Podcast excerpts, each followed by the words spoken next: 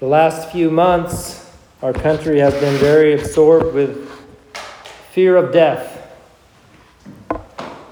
especially from the coronavirus, this horrible, mysterious, strange new enemy. And I have said many times, and many other people have said this before me and along with me,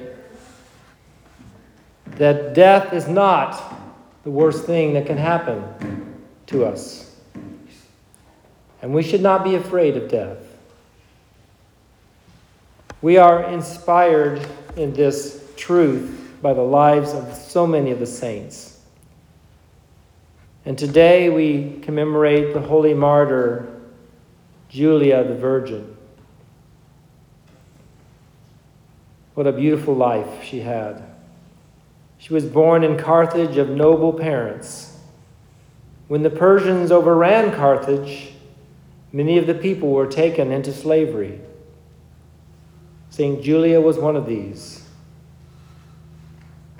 and was given to a Syrian merchant who was a pagan. Seeing that Julia was a Christian, he urged her many times to deny Christ and become of one faith with him. But Julia steadfastly refused.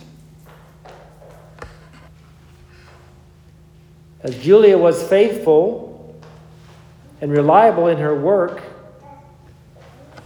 the merchant left her in peace and spoke no more about faith. See, Julia was a good Christian, and even though she lived in slavery, she exercised her life with dignity and honor. She did the best she could in the situation she was in and thus her master came to trust her and decided to leave her alone concerning the matter of faith.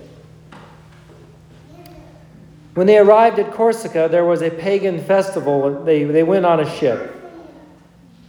Um, and they went to Corsica, and there was a pagan festival in progress, and the merchant took part in foul idolatry while Julia remained in the ship weeping that so many people lived in foolish error, not knowing the truth.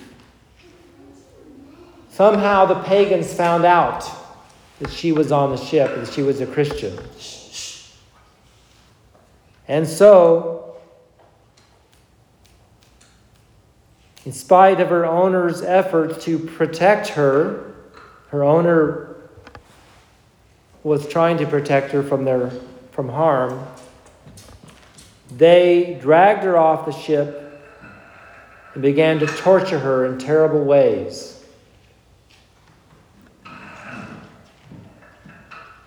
After much, much torture, they finally crucified her, at which she gave her soul to God. See, she was not afraid of death. She faced all of this with courage and with love for Jesus Christ. Her death was revealed to some monks on the nearby island of Margarita or Gorgona, and they went and buried the martyr's body. You see, there is an invisible world. We cannot see it, but it's real and things are happening. Things are happening in the spiritual realm. When she died, the monks knew even though they were on a different island. How did they know? Because they're in, in touch, they're in tune with the spiritual world of which she was a part of.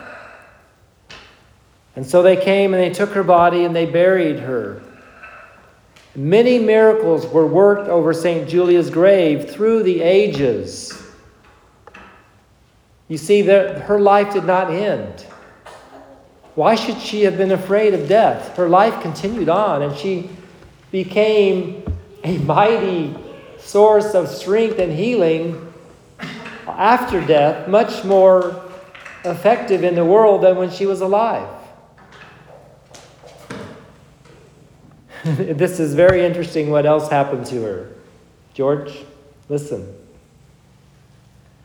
After many years, they buried her, and she suffered with honor and went into the kingdom of God. This was in the sixth century when this happened. So after many years had passed, they had built a little church over her body, her relics.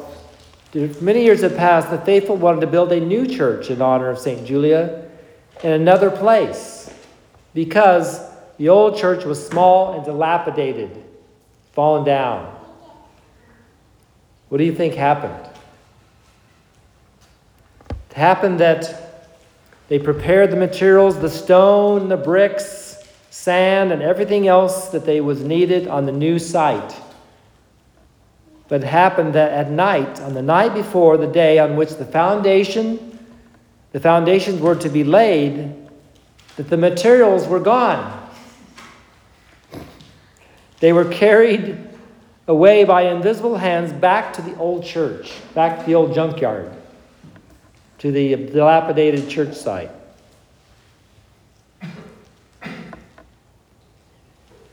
In great perplexity, the people did it all over. They carried everything back to the new site. Everything, all the bricks, the cement, the sand, everything. All the way back to the, to the new site, nice new site where they were going to build this nice new church. Same thing happened. Materials were taken to the old site and left beside the church. The night watchman saw a maiden bathed in light, the Holy Virgin Martyr Julia, alive, more alive than ever, using white oxen to carry the materials to the old church.